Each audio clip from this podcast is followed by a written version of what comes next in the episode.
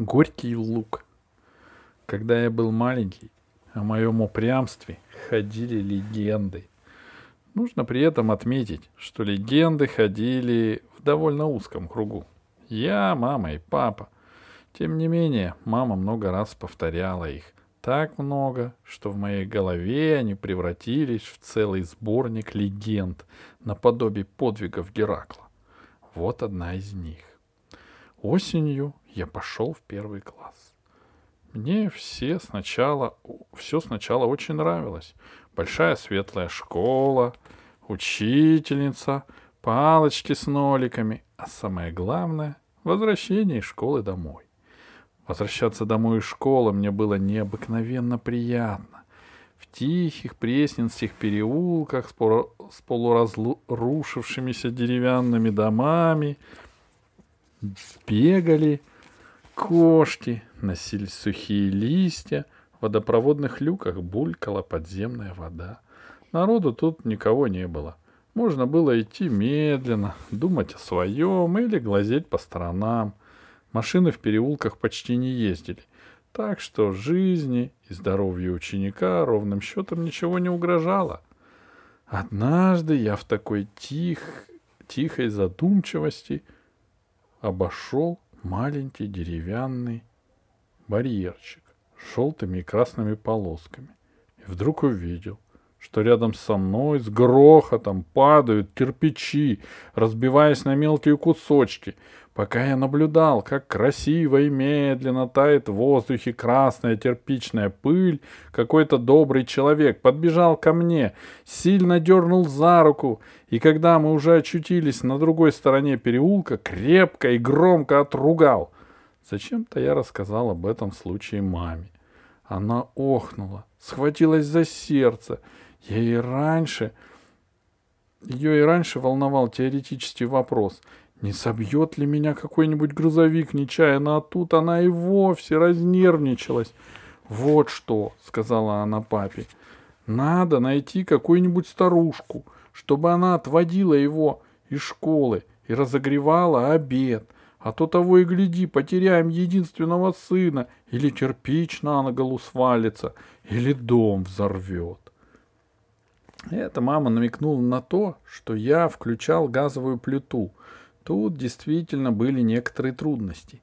Пока я вынимал спичку из коробка, пока закрывал коробок обратно и чиркал ею, проходило порядочно времени. Если включить газ заранее, получится довольно приличный пых. Если же не включать заранее, а включать, когда спичка уже зажглась, обязательно обожжешь пальцы. Поэтому я предпочитал съедать котлетки холодными. Так они были еще вкуснее. Идею о старушке я воспринял в штыки. Да, другого и быть не могло. Только-только став свободным человеком, я снова попадал в рабскую зависимость. «Не хочу я твою старушку!» — кричал я на маму. А она, соответственно, на меня. «А тебя никто не спрашивает, понятно?» Старушка-пенсионерка нашлась довольно быстро. Это была Маруся Ивановна с первого этажа. Маме она сразу понравилась своим веселым и добродушным характером. «Я ему ищей наварить могу», — весело объявила Маруся Ивановна. «Щи я не любил, предпочитал борщ». Я мрачно посмотрел на Марусю Ивановну и отрицательно покачал головой. — А оладьи? — не унималась она. Мама сказала. — Ну что вы, зачем вам себя утруждать? Я ему все приготовлю с вечера, а вы только разогреете. — Ну, можно и разогреть, — разочарованно вздохнула Маруся Ивановна. — Ну вот и хорошо. Мама зачем-то заглянула в пустую кастрюлю — Давайте договоримся о цене. Лева, выйди. Да ладно, что договариваться, смутилась Маруся Ивановна. Как вы люди хорошие, да не обидите. Мама быстро вытолкала меня из кухни и, чуть не плача с досадой, я побежал гулять. А на завтра маленькая крепкая Маруся Ивановна в теплой шерстяной кофте розового цвета уже встречала меня у школьного крыльца. Так мама ненароком лишила меня лучших в моей жизни минут. Мои новые товарищи разбегались из школы в глухие дворы, где растут столетние липы, где у всех подкосившихся заборов легко отваливаются доски, где много ржавого, трухлявого и интересного. Лишь я один плелся домой по любимым переулкам под присмотром Маруси Ивановны. Я боролся с ней разными методами, задерживался в школе, глядя тайком из окна на нервничающую няньку. В школу она заходить боялась, но и поста своего никогда не покидала. Отказываться... Отказывался есть, глотая слюни при виде любимых котлет. Все мои фокусы Маруся Ивановна сносила с добродушным спокойствием старого и мудрого человека. Но однажды я все же нашел слабое место в ее непроницаемом характере. Она любила спорить. Споры мы затевали самые разные. О том, какие пельмени вкусные, горячие или холодные. Кто лучше, мужчина или женщина? Есть или нет оружия в кобуре у милиционера? Мы спорили и о том, какие цветы какого цвета кофта у Маруси Ивановны, розовая или оранжевая, где люди честнее, в селе или в городе. С тем хуже воевать, с фашистами или с американцами. А что вкуснее, блины или оладьи? Всего сейчас и не упомнишь. Наши споры обычно продолжались вплоть до прихода мамы.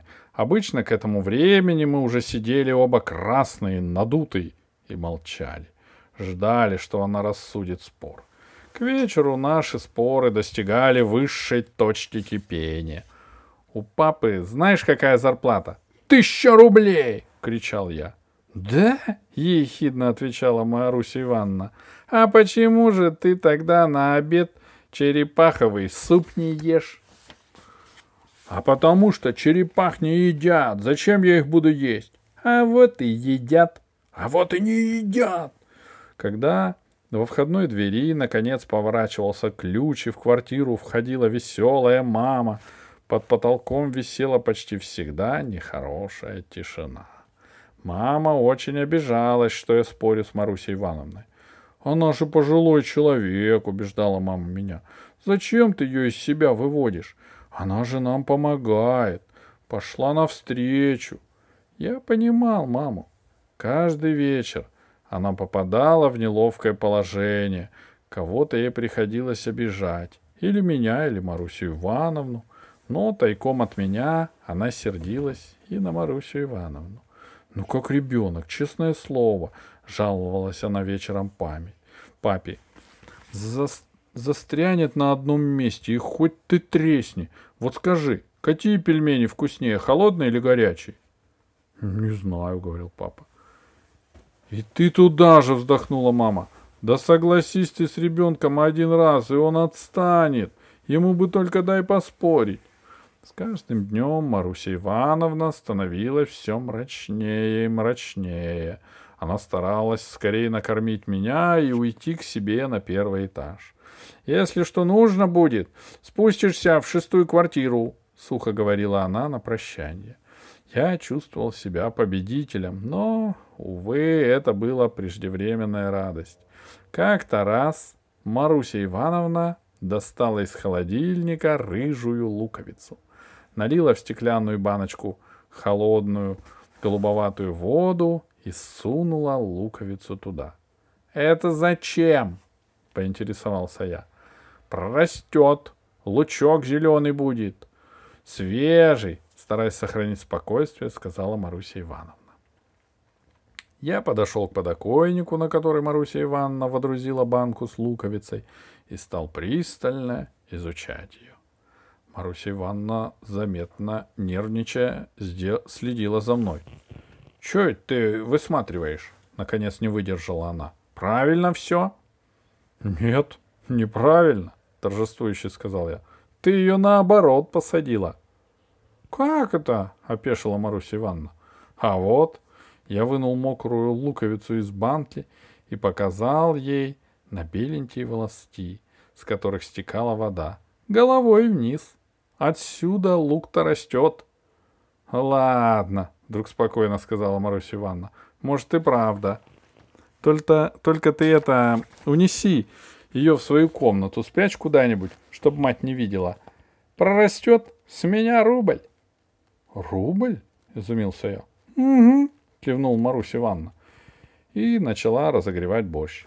Каждое утро я бросался к своей банке, задвинутой в угол подоконника, теребил белые отростки на головке своего чаполина, менял старую воду на свежую, передвигал ближе к солнцу, а на кухню Маруси Ивановны уже через три дня из стеклянных банок победно выстрелили нежно-зеленые победи и весело торчали на окне. Маруся Ивановна бережно от, отрывала по одной стрелочке, макала в соль и с аппетитным хрустом жевала. — Ну как? — добродушно спрашивала меня Маруся Ивановна каждый день. — Не пророс еще? Я молча закрывался в своей комнате. Однажды вечером в мою комнату зашла мама с тряпкой в руках. Она стала вытирать пыль от пыли мой стол и вдруг заметила позорную банку. «Ой!» — расхохоталась она. «Мичурин, что же ты ее головой вниз посадил?» Я заплакал, побежал на кухню, сорвал все-все победи с Марусей Ивановны луковых банок и вытянул их в помойное ведро. Больше я с Марусей Ивановной не спорил. Но странное дело, очень скоро, вместо того, чтобы примириться со мной, Маруся Ивановна почти перестала заниматься моим воспитанием.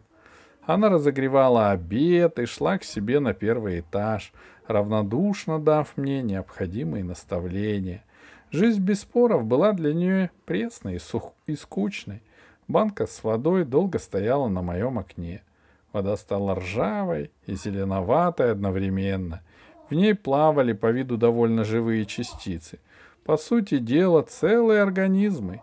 Я прислонял лицо к ее закругленному стеклу и пытался понять, что же происходит там в воде. Тут требовались настоящие рассуждения, убедительные доводы и даже споры. Но спорить уже было не с кем.